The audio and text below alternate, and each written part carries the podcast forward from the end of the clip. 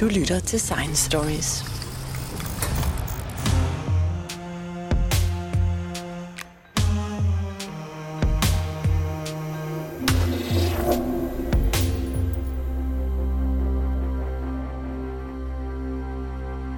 This year's Nobel Prizes in Physics really shows that entanglement is here to stay. And entanglement is something we have to understand better because that's gonna be part of our everyday life very soon. And therefore, I have visited Niels Obers' office at the Niels Bohr Institute of Niels Obers. You are a professor in physics. Can you explain what is entanglement? This year's Nobel Prize is really exciting because it it highlights one of the most fascinating and sort of counterintuitive notions of quantum mechanics as we have discovered and researched over the last pretty much 100 years because we have recently celebrated uh, 100 years of quantum mechanics. So, actually, to uh, understand the notion of entanglement, which lies at the basis of uh, this year's Nobel Prize, one should take a step back and maybe tell a little bit about the early days of quantum mechanics and some of the early developments that also Niels Bohr took place in. One can start maybe uh, at something that actually Einstein worked on, the photoelectric effect.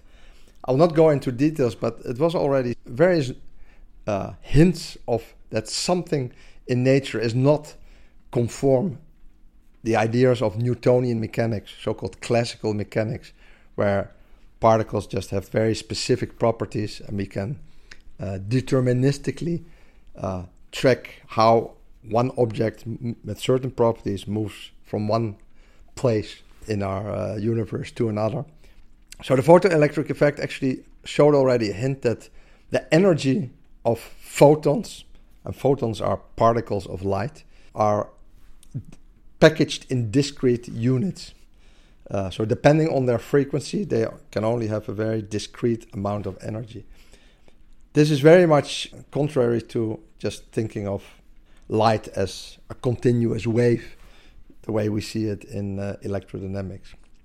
But maybe the best way to uh, sort of introduce quantum mechanics, sort of the next step, is to talk about Niels Bohr's atom model. Many experiments uh, in the early 1900s uh, showed is that if you take atoms, say the hydrogen atom, and you excite it by shining some light on it, then the atoms would emit light, but in very distinct frequencies.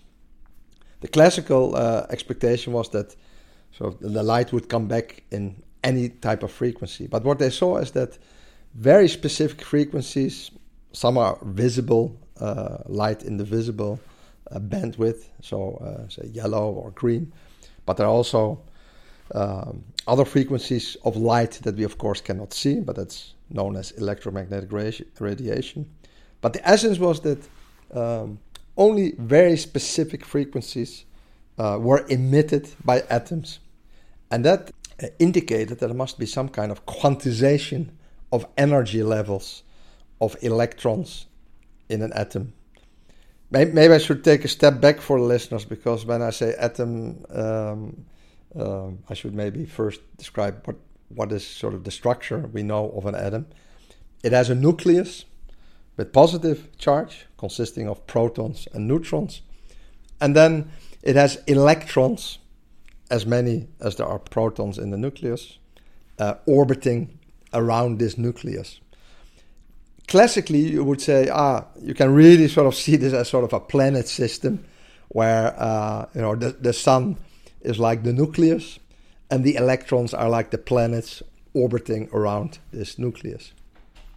But uh, what you could show is that these electrons that orbit the nucleus if you think about it classically so with the laws of physics that we knew before quantum mechanics these electrons would actually fall into uh, the nucleus, and the, the nucleus couldn't be stable.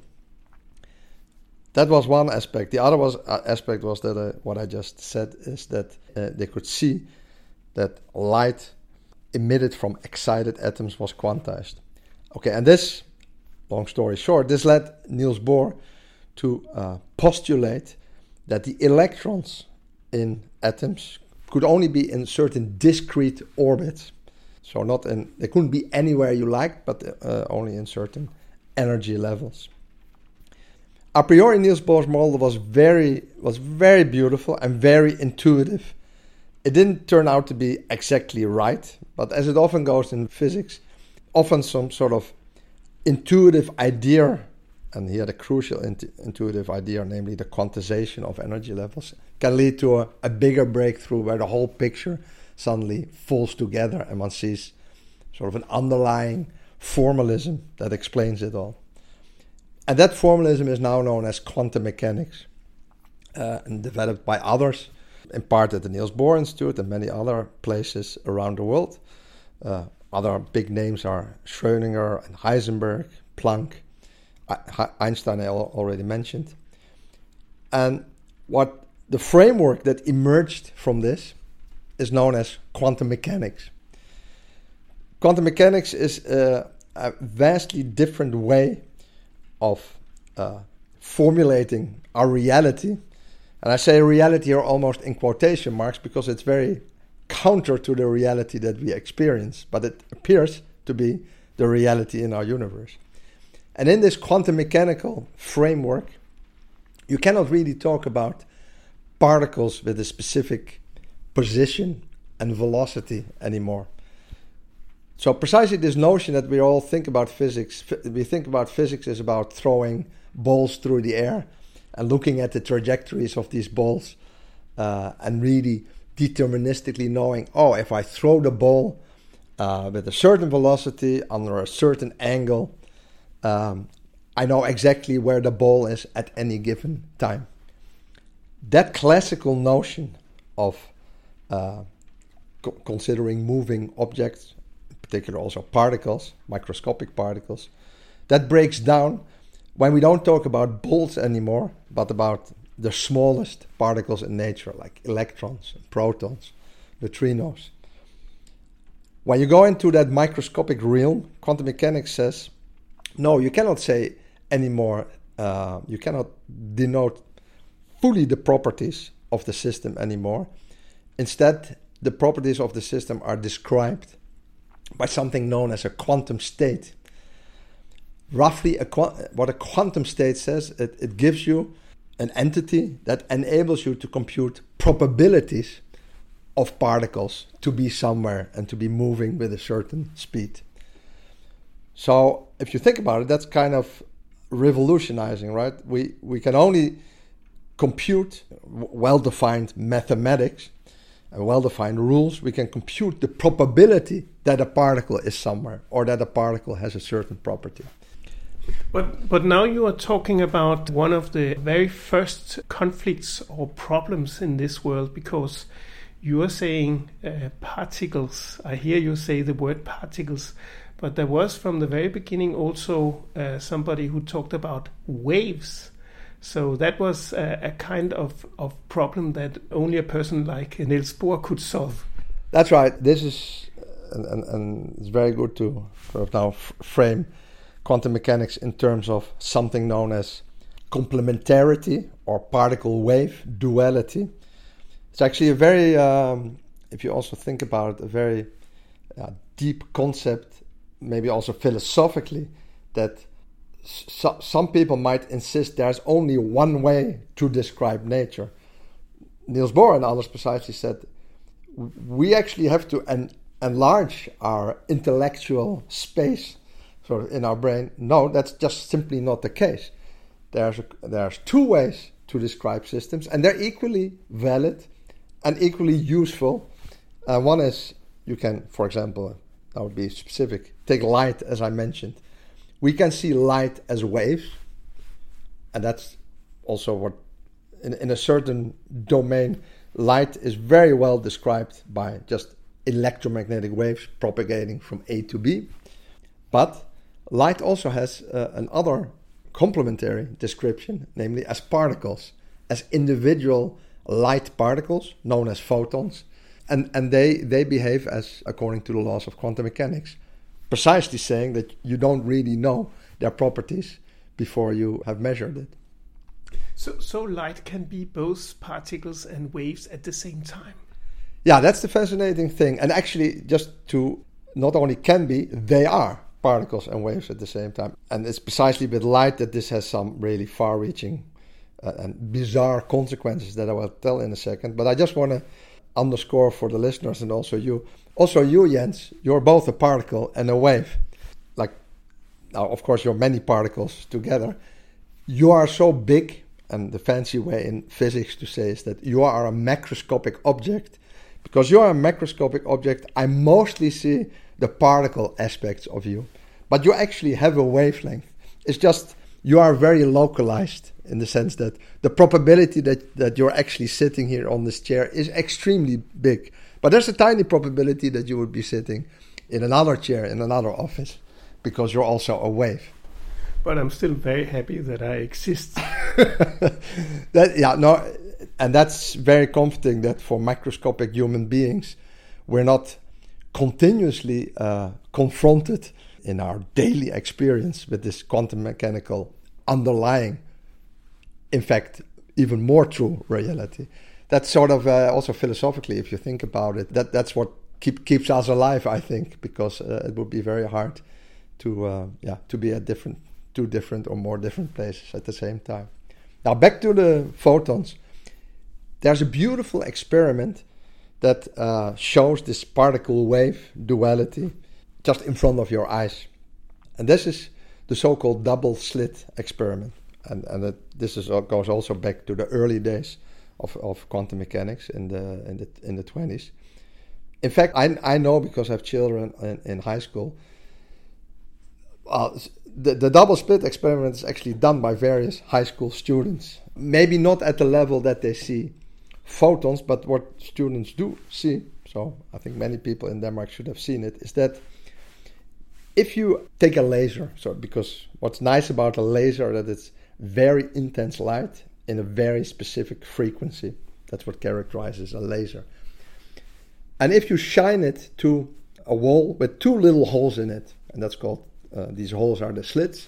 So uh, and, and that's why it's a double slit experiment what happens is the wave, well, if you consider the wave like property of light, some of the light will go through one slit, some of the light will go through another slit, and then there's something that you can just compute using wave mechanics. The waves go through the slits, waves have uh, hills and valleys.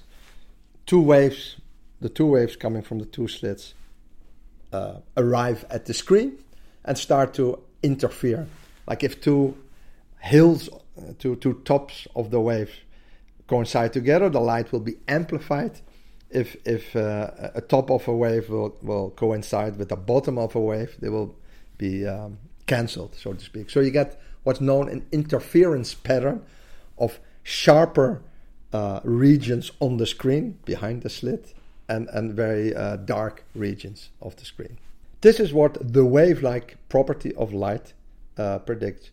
Now, if you think of the light as photons, what's actually happening is actual photons going through these slits. Then you would say, how, how can they interfere with each other? It's just a photon will either go through one slit or the other slit. So it is as if the photons that go through one slit interact or communicate with photons going through another slit giving each other information about where to hit the screen. Now, with extremely remarkable experiments, you can actually see individual photons appearing on the screen as little dots. And you just shine the light, and you will see the dots accumulating more dense on, on the spots where you expect the, the waves to interfere positively, and less dots on the screen where the waves would cancel and this, this is crazy because uh, how, how could the photons, uh, the individual particles, know? But this is what quantum mechanics predict. But there's an even more crazy step, and that is when you begin to measure the individual photons while they pass through yeah. one or the other slit, because then you will actually have a breakdown of the wave pattern. That that is uh, indeed so. So this what I just described is is predicted by quantum mechanics, and quantum mechanics predicts precisely that, uh, and it, it's again mind boggling, that as you say, if you now decide just to measure the light just before it goes to the slit, then the whole uh, interference pattern uh, disappears, because then then you have sort of you have determined where the photon was, and then it will just go in the way that would be predicted given where it was. So that then you have sort of broken the entanglement between the different photons going through the different slits just by a measurement. Because, and that we didn't underscore yet, well, there, there are many elements to quantum mechanics. The thing is that, as I tried to explain at the beginning, in quantum mechanics, the properties of a system are described by a quantum state, which essentially tells you about probabilities of the system to be in a particular state. What's so remarkable, and that's what people cannot wrap their heads around, is that as, as soon as you measure in quantum mechanics a particular property, that then uh, you know that the measurement comes with a certain probability, but then that attribute of the system is completely determined. And that was exactly what Einstein didn't like. He didn't like that uh, the world was not predictable. Exactly, and that okay, that brings us then indeed to uh, the famous uh, Einstein Podolsky-Rosen paradox. Just, just to maybe take a step back uh, or to explain this, because there's a nice way to explain this in terms of balls with uh, colors. Um, let, let's say, uh, uh, so instead of particles, I now talk about balls, and instead of a certain quantum property like spin, I'll talk about color. Let's say balls can either be uh, white or black. Quantum mechanics says that you only know when a ball is white or black if you actually measure the color. So quantum mechanics basically says before I touch the balls or look at them, the balls are gray. With gray, I just mean that's sort of a pictorial way to represent that, that they're in a quantum state. They're in there's something fuzzy about them. They could be they're a mixture, say, of white and black. Now, what quantum mechanics says is that if I have a system that spits out two balls and it's arranged so that it spits out a white ball and a black ball, but I only know the color of the ball as soon as I measure it. Just to say uh, this is an analogy for actual processes we, processes we know. For example, we know a pion can decay into an electron and a positron, and, and they have uh, very specific properties like spin. These electrons and protons they spin, and when a pion decays, you just know that uh, the spin of the electron should be opposite of the spin of the proton. I try to model this using the balls. But so the system spits out balls. Now, according to quantum mechanics, they're gray. Both balls are gray until I start measuring the color of one ball. Then Einstein said, okay, this is kind of crazy because so both balls go fly apart. I measure the color of ball number one, and at 50% I get black or white. But I measure it, let's say, black. Then instantaneously, I know that the other ball, which has flown away from it, is white. And that's, according to Einstein, was unacceptable because that would be what he called spooky action at the distance. How, how, how come this other, the second ball, suddenly turned white just because I measured the first ball to be black? Yeah, because it's also independent on the distance. So even in the other end of the galaxy, you will be able to instantly know it, and that will break down all Einstein theory about the speed of light. Exactly. Yeah, thanks for underscoring that point. So what I said is true at any moment in time. So I, I could uh, let let the other ball go all the way to the next gal- galaxy, and then I measure here on Earth uh, ball number one it's it's uh, white, then I know that this ball far far away, I can never reach it with a signal. I just know it's black, and that goes against well a very important principle that was very close to uh, Einstein's heart. It's called locality, namely that information can only be transmitted with the speed of light, and if they're too far away. There's no way the ball at the end of the galaxy could have communicated with the ball here on Earth. And then Einstein he wrote a paper together with two other physicists. It's the famous Einstein, Podolsky, yeah. and Rosen paper, and uh, that was already uh, back in the 30s. They wrote this in order to prove that uh, Niels Bohr could not be right. That's right. They basically said this process that I just described, it, it violates locality and it also violates realism. Realism basically means that the state of a system is is, is fully determined. You, you know exactly what properties the system has. So they, they basically they said, well, either there's spooky action at the distance or quantum mechanics is incomplete. They certainly sort of suggested quantum mechanics is not complete because they didn't want to abandon their favorite idea of so-called local realism. Uh, Niels Bohr and others argued, well, quantum mechanics works extremely well. You're wrong, Einstein. This is just how it is. I don't think Niels Bohr or others would claim that they fully understood it. In fact, there's a famous quote of Niels Bohr saying, if you think you understand quantum mechanics, you haven't understood it. so, um, but th- these are the rules of the game in nature.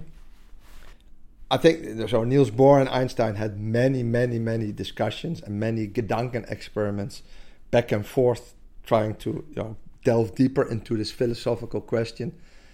Niels Bohr uh, advocated the so-called Copenhagen interpretation of quantum mechanics, essentially accepting that particles could could be in an indeterminate state and that, that you would only know what state they were as soon as they measured and and he ascribed that to a very complicated, not understood interplay, say between the microscopic quantum mechanical world and the macroscopic world of uh, actual you know, doing a measurement or like us observing something. Um, there were just as a as a sideline, maybe it's interesting to say there were other interpretations uh, trying to make sense of quantum mechanics. One is kind of interesting, the many worlds theory. It just says that at every point in time, nature breaks up into all the possibilities that quantum mechanics predicts. That that's an interesting interpretation, but it's very uh, hard to experimentally verify that at every moment in time, our reality breaks up in, a, in, in an infinite number of uh, other realities, and and we just perceive uh, the reality that we live in. But then time went on, and then there were some physicists who came up with ways to actually show this. Yeah, yeah, that's so. For I think for a while this was sort of an academic slash philosophical uh, discussion, but the uh, physicist uh, Bell, who worked at CERN at the time in the '60s, he picked up this paradox again and actually thought, actually also following work by uh, mathematician von Neumann he thought let, let let's really try to in some sense quantify the craziness i call it quantifying the craziness of quantum mechanics. And he formulated without going into details but so-called bell's inequalities.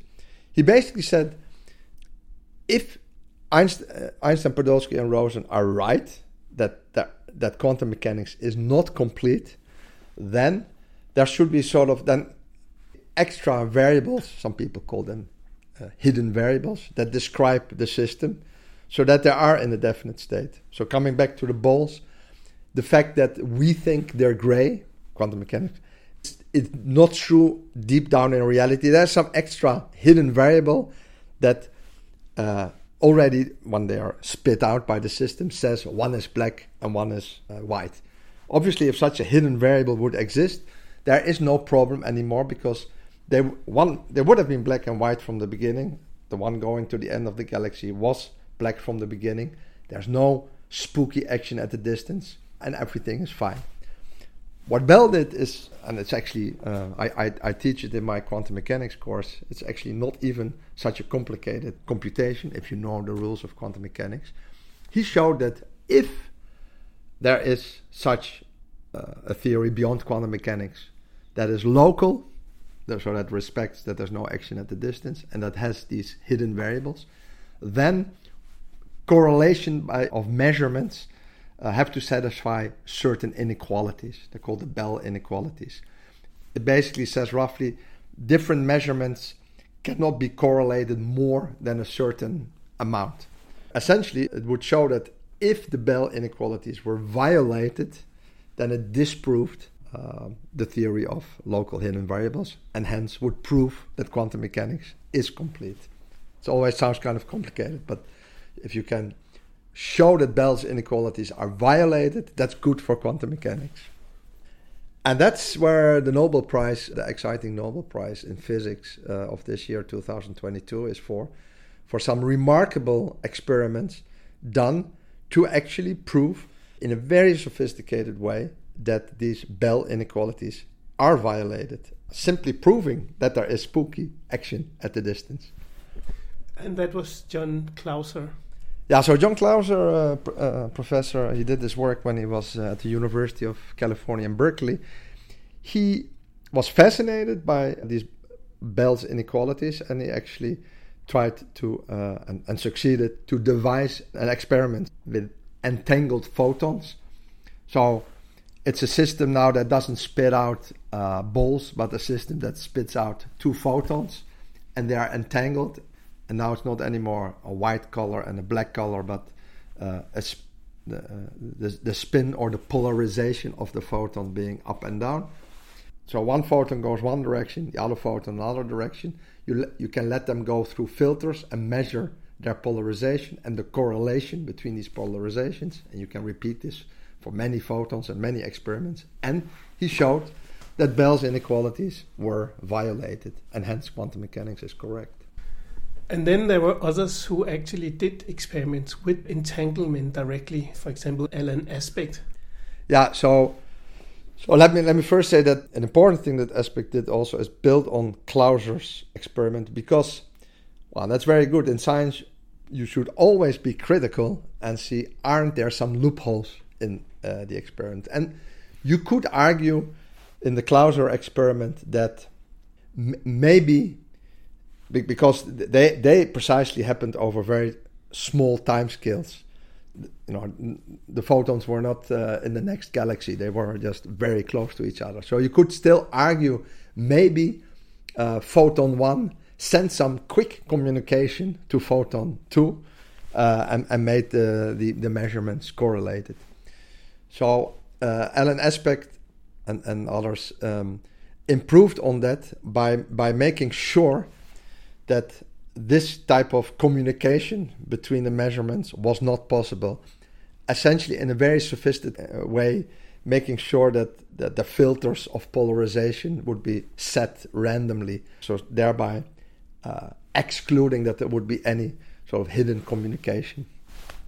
Yeah, so he sent some particles in each direction with some different spin, and therefore he could filter out with the with the polarization filters, so he could see if there were any correlation. Exactly. So that that was really, I would say, that the uh, a big vindication of quantum mechanics, where where you would essentially say that all the loopholes, uh, well, the, the, the, most common thought loopholes are fixed.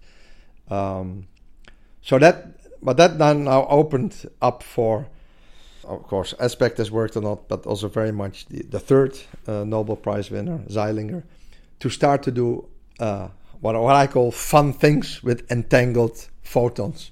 Because one thing is to um, have two entangled photons, like, like the photons being emitted from, from some object, and that Clauser worked with.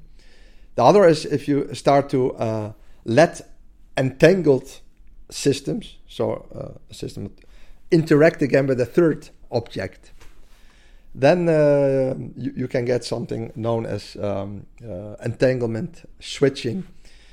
And, and in that way, sort of uh, process quantum information from without knowing what the information is from one part of the system to the other part of the system. So, so the way that roughly works is we have two ent- entangled photons. One is left behind, the second starts to interact with a third particle, a third photon, and then two and three get entangled, and one gets uh, decoupled, and in that in that way, you can show that sort of the information of one photon is quantum teleported to the information of a third photon. And that was exactly what Zeilinger did. And he also used larger things than just photons. He actually teleported atoms. Yeah, yeah. Th- this is mind blowing. That and and okay, I'm not an experimentalist, so you would have to um, uh, interview an experimentalist for how it's really done in detail. Uh, but but it so indeed more macroscopic. I mean, it's not it's not human beings that can be quantum teleported, but quite relatively big objects, and certainly beyond one photon, can now be quantum teleported over remarkable distances. Um, just want to say that this sort of quantum teleportation of photons has been shown to, to, to be possible over thousands of kilometers. People have done it over optical fiber cables on Earth, and there has even been quantum teleportation via satellites from, from Earth to a very distant satellite. No, but it's an incredible uh, technology, and, and I put a, a, a bar under incredible uh, yeah. because it's it's hard to believe that the world is so strange. On the other hand, uh, when you begin to accept it, then it's a whole new world opening up. Yeah, that that's really one of the fascinating things. Let me just say that, in a sense, the concept of entanglement the notion and, and how important is for, for quantum mechanics to work has been there for 100 years. Um, I, I would say, uh, well, I don't want to say it's underappreciated, but it's precisely these philosophical, first philosophical objections of Einstein and others that have zoomed in to what it really means. It has stimulated these experimental advances that led to the Nobel Prize. And it's sort of well, I don't want to say only now because this is already for some a decade or so, but we see now the power that this harnesses for us technologically in the form of developments, you know, using entanglement for things known as quantum computation, quantum processing, uh, quantum uh, networks, quantum sensing. So th- these are all areas that uh, actually maybe people thought about it, but uh, thought well, that that's maybe too complicated or too weird. But not now that we actually know it works so well, the way quantum mechanics predicts, and we have developed technology to sort of individually manipulate entangled states, there's a whole yeah, quantum technological revolution upon us that many uh, groups around the world, and certainly here uh, in Copenhagen, are very busy uh, working on and trying to make the, the, the breakthrough of the future. Niels Obers, all this talk we have these days about uh, quantum computing, quantum teleportation, quantum this and that, uh, that is based on that this actually works. How safe is this quantum technology?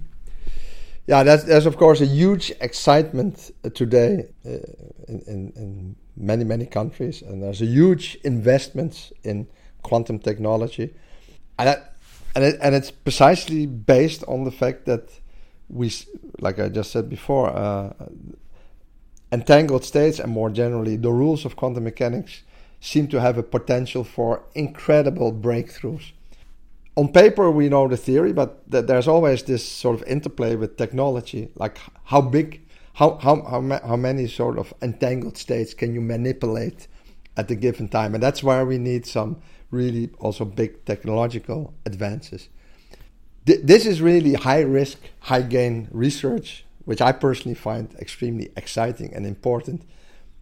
Uh, the expectations are high. There are different uh, platforms and ways one uh, is imagining to actually more like technologically on a bigger scale realize uh, these quantum systems and, for example, build quantum computers.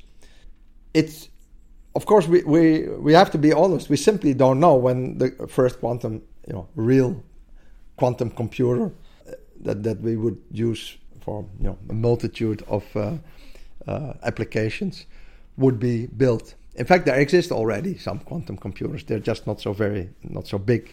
We need many more so-called qubits to to make this uh, into something that can compete with existing uh, computers. Um, but but you know, that, that's the excitement of science and technology. You you don't know in advance if it's gonna work. Um, it might be there are different. Like I said, there are different platforms used now, but it might be a, a, an as yet unknown platform that will be uh, the one that, re- that gives the real breakthrough. But you don't know before you have really researched it. Here at the Niels Bohr Institute, for example, there's a new initiative from the Novo Nordisk Fund, uh, Quantum for Life, where the first seven years, as far as I understand, try different platforms and maybe uh, yet uh, uh yet there uh, yet another yet unknown platform will enter the game there as well, and uh, it will just be extremely exciting to see what comes out of it. Just the journey going there will uh, undoubtedly, if you look at other technological revolutions, teach us incredibly many new things. So this is again, like I say, high risk, high gain, but that that's the only way to really make progress. Uh, if, if, you only pursue progress in a direction where you already know what the final result is going to be, those are not going to be the revolutions. No, that's exactly what I have heard from some of these uh, quantum physicists that they explain that they prefer to do experiments where they more or less know the outcome of, or within the area where they have all their expertise they have built up uh, the last uh, 10 or 15 years.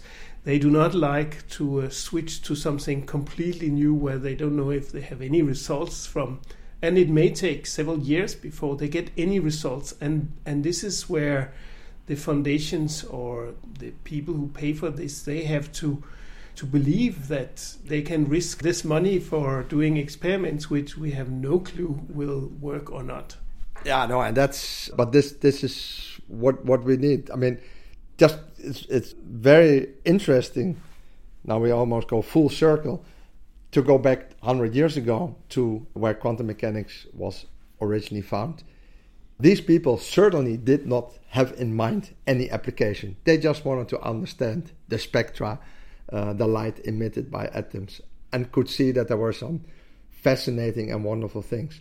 Out of this grew the theory of quantum mechanics, which has been the topic of this podcast, which now, 100 years later, there are serious calculations underlying this, is responsible for something like 30% of the world economy because all transistor technology, every everything technological that we use, GPS, just anything, is based on the understanding of quantum mechanics as it was done 100 years ago.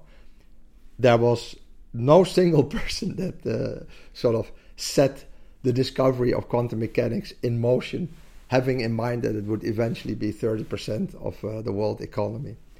Uh, likewise, now science is growing and it requires uh, much more money to make the next step as compared to 100 years ago.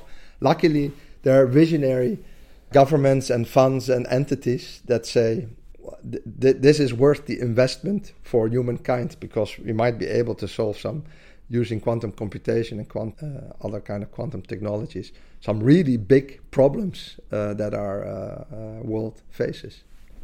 Because the promises is uh, you can uh, you can work with numbers and complexities and, and complex calculation uh, based on the entanglement that you can calculate things you you can never think about calculating nowadays. For example, the the total performance of a complex molecule.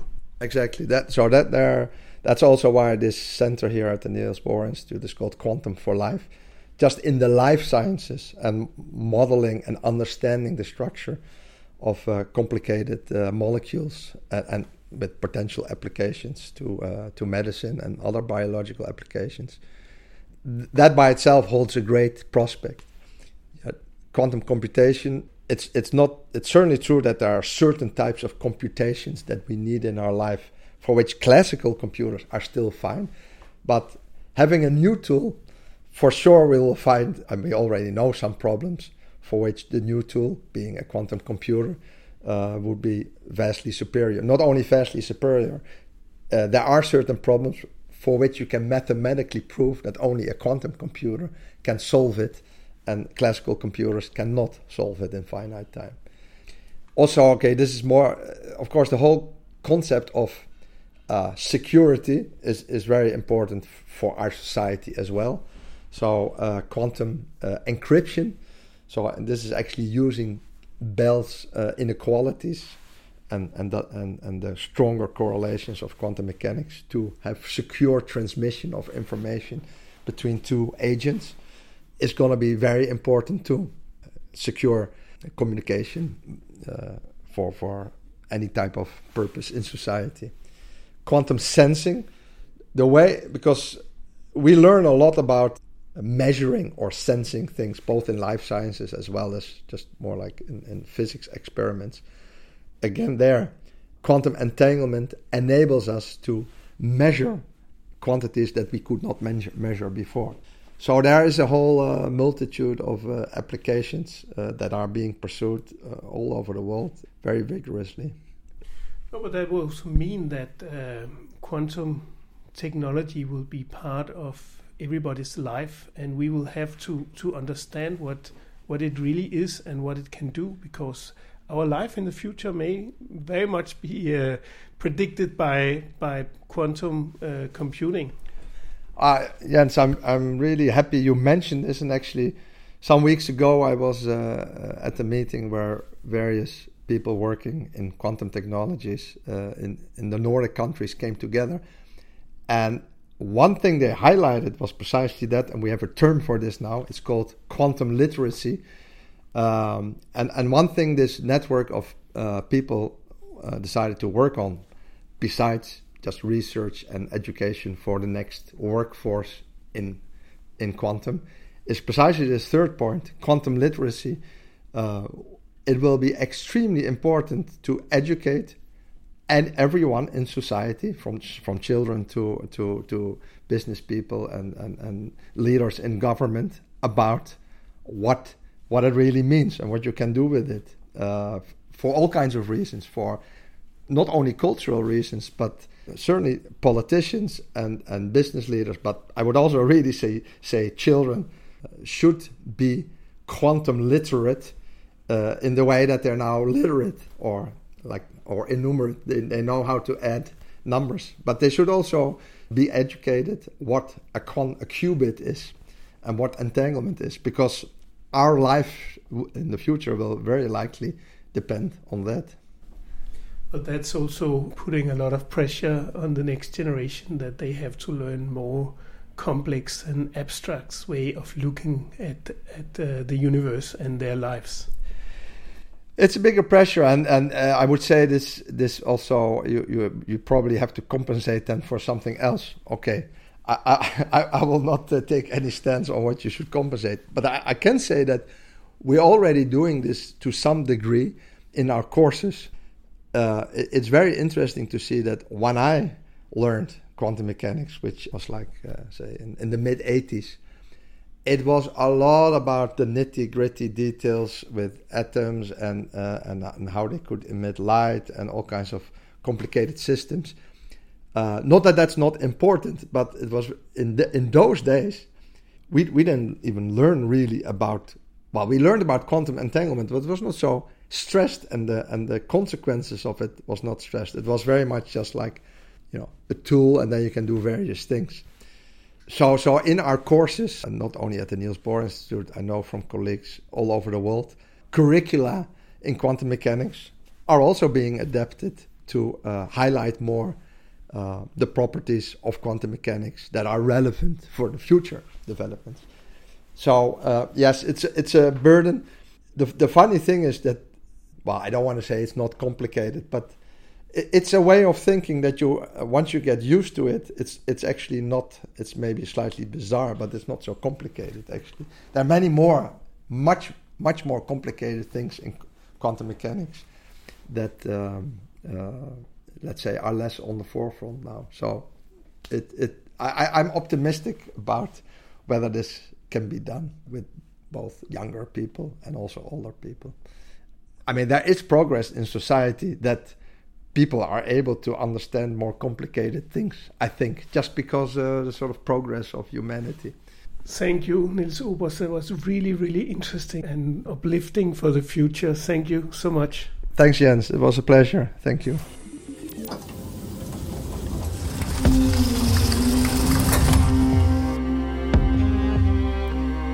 Hvis du holder af historier om videnskab, kan du finde Science Stories hjemmeside på www.sciencestories.dk. Vi er på sociale medier som Facebook, Instagram, LinkedIn og Twitter. Du kan finde vores podcast på de fleste podcastudbydere som SoundCloud, Podimo, Spotify, og hvis du bruger Apple Podcast, må du meget gerne give os en rating og en kommentar, så andre også kan finde os. Jeg hedder Jens Deget, og dette var Science Stories.